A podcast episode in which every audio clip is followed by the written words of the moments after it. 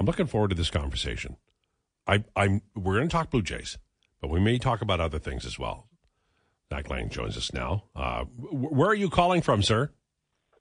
Lowetide, I'm calling from the home office located in beautiful, sunny downtown Edmonton today. Very nice. Now, it, who is all working and who isn't working, with emphasis on who is not working and daydreaming? We need to know this. Well, we know that Tyler Yaremchuk isn't working. He's always avoiding the grind. Uh, but a number of the guys are uh, heading out to Toronto right now. Actually, nice. little All Star game stuff. There's a conference going on out there for a couple of days that uh, we're really excited about having an opportunity to speak at. So yeah, it's uh, it's an exciting day. Should be a fun weekend for a bunch of them. Justin Turner. Now I know that that fans were. I thought they were going to get Soto in Toronto. And then there was, I mean, some real excitement about Ohtani, and and I learned how people track airplanes, which is good and they didn't get that. But Justin Turner, that's a hell of a bat. Let's be real here. I know it's not Ohtani and it's not Soto, but that's a that's a great get for the Jays. Fair? Yeah, I think that's totally fair. I mean, you look at what Justin Turner did last year, and you look at the majority of his counting statistics, and they would have been top two or top three on the Blue Jays. For example, his 96 RBIs would have been first among all the Blue Jays last year, 23 home runs second. Uh, as you mentioned, this is a guy that can put the bat on the ball and put it wherever he wants in the infield and the outfield. Um, hit it over both walls. Like I think from an offensive perspective, this is a, a great pickup here for the Jays, similar to the Brandon Belt thing. And I think you know you get a little bit more utility with Justin Turner too because he has some of that experience at third base. Now, if you're going into this season with Justin Turner as your everyday third baseman, I'm not necessarily a huge fan of that. Um, but hey, you know what? I think from an offense perspective, at the very least, right now, uh, it's hard to argue with this one. So let's let's just review here because I want I, I, like in my mind to when I'm daydreaming when somebody's talking to me and I don't want to hear them. I like to figure out how the lineup might go. Uh, you've got Turner who who can play third base. You have got Vladdy who would be first base. I don't know. Like I like their outfield. I mean, you're, you're you know the the way they've got it set up. I think their outfield should be pretty good. Um, Turner's option are DH, third base, one B. That's it. Pretty much, yeah. I think that's uh, that's where the Jays will kind of be looking to uh, deploy him. And then just to, to, linger there a little bit, Vladdy's positions are first base and DH, right? There's no. That's, that's correct. Yeah, okay. like he's played a little bit of third base in the past, and there was a point in the season last year where he was even taking some reps at third base. I, I don't think that they would look to move him back over to the hot corner there. Um, but hey, you know what? If they're going to platoon third base this season, it's not out of the picture to see Vladdy maybe taking some reps over there too. And it, you know, the the I love the Jays bats, I really do, and I've I've talked about Bichette too, and I rambled on about Vladdy when he wasn't playing first base as well. Uh, from the point of view of a fan looking forward to opening day, is there going to be more attention for lumber or more attention for leather in terms of who the starting eight are? That's a great question. I mean, I think probably a little bit more attention on lumber. I think if you take a look at this team last year at the plate as a whole, they were a bit of a disappointment. I mean, you look at a guy like Matt Chapman, for example, came out the gate red hot in the first month or two of the season. Then he really cooled off throughout the year. Vladdy, you know, we talked about him last time too. He had a bit of a down year. I think he's a guy who's going to be coming back rejuvenated it, felt like there was a little bit of negative regression from this team as a whole, especially from some of their younger guys, especially like Alejandro Kirk, for example, who missed you know a bit of the first part of the season um, and stuff like that. So I think the Jays are kind of looking at looking for this team to bounce back uh, and have some positive regression at the plate. And I don't entirely hate that option either. I mean, I think there's a lot of really talented players on this roster, and I especially look at a guy in Dalton Varsho, who his first year in the AL East last year with the Blue Jays was a disappointment at the plate. Um, now, granted, he was tremendous in the outfield uh, for them, and that was a huge, huge addition out there. But I think that's a guy too that you know is going to rebound. He had a 103 OPS plus in his three seasons in Arizona. That was down to an 85 last year. He's still only 27 years old, so he's still young. Uh, I think he's a guy who could have a lot of positive regression for this team, amongst some other guys. So, how do we feel about? You mentioned third base. Uh, uh, what kind of power numbers are they going to get from from third base? Well, that's a great question. I guess it really depends on what they're going to do there, right? If they platoon it, they have guys like Isiah Kiner-Falefa, you know, maybe Davis Schneider can play a little bit down there as well. Um, Cavan Biggio has played some third in the past too, but it's not a spot that necessarily gives you a whole bunch of confidence. Now, I spoke about Matt Chapman's poor season at the plate last year beyond the first month or two, but he was still electric at third base last year, as defensively sound as he's always been. You know, I don't think you can rule out of the question here that um, you know Matt Chapman could end up back with the Blue Jays this year. He still hasn't signed with the team.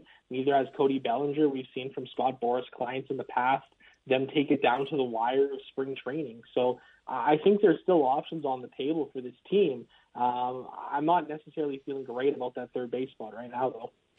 How do you? I, I whenever I see the Jays, I, I get a little irritated that Bichette plays the position he does. And then I wonder, and I openly do, because I think Cavan Biggio has some things, you know, switch hitter, a lot of things that he can do.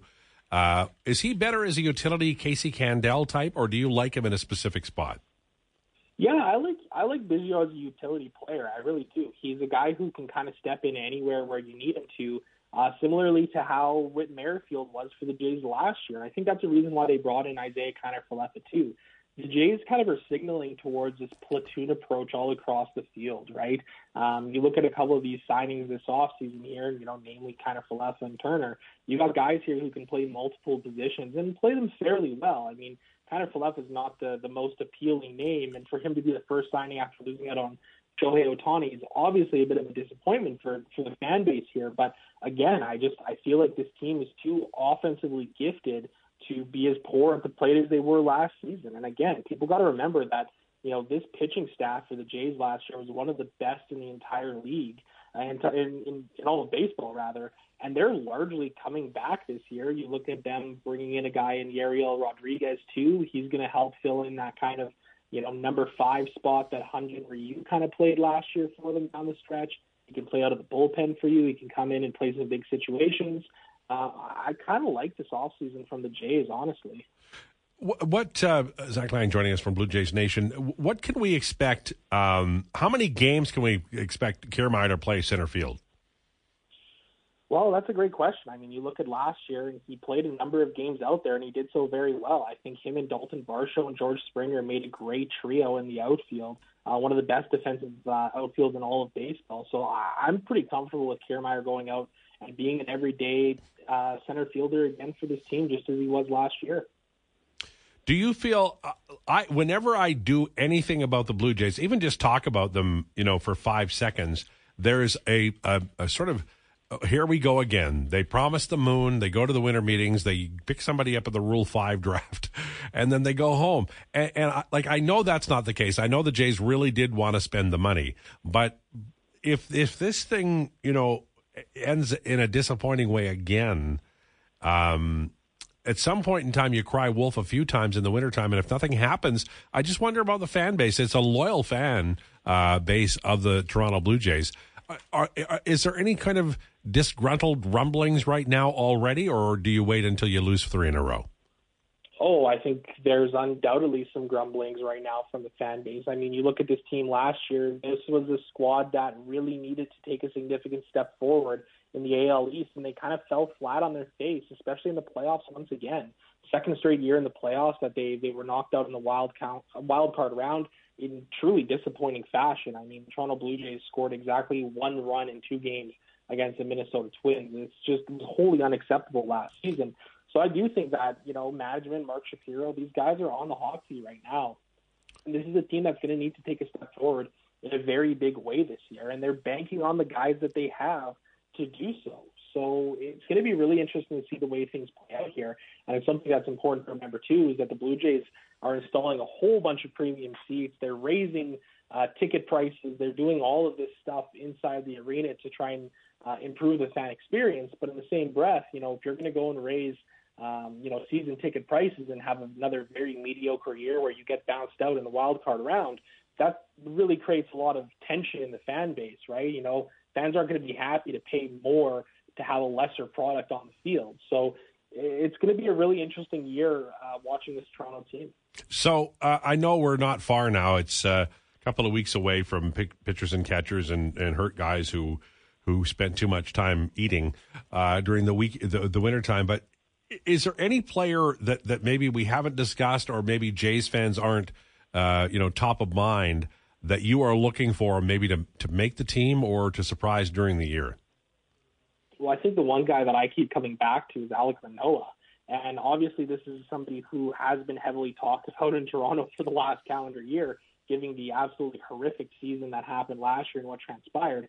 But of course, this is social media that we're seeing this stuff on, so you take all of it with a grain of salt. But you know, he's looking like somebody who's going to be coming in highly, highly motivated this season to come back and reclaim his spot in this starting rotation and get back to the ace level status that he was in 2022 when he was named an All Star and had a 2.24 ERA through the whole season. Uh, I think this is somebody that this Jays team is going to very much rely on uh, on the mound to deliver in a big way for them. And a player at the plate that I'm really interested to see what happens is Davis Schneider. Mm. I mean, you look at the way that he came out last year, and he was absolutely excellent since he was recalled.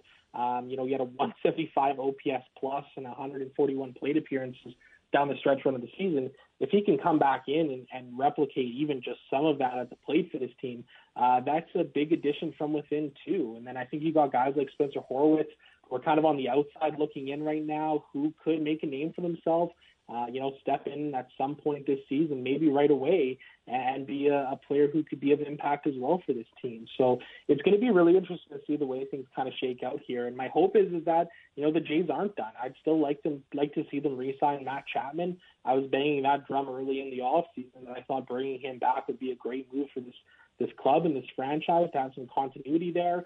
And again, that defense, that defense that Matt Chapman brings at Paul Corner is almost unmatched in all of baseball. So the Jays have a, a chance to bring him back. I, I think they would be wise to do so. Thanks for this. Appreciate it very much.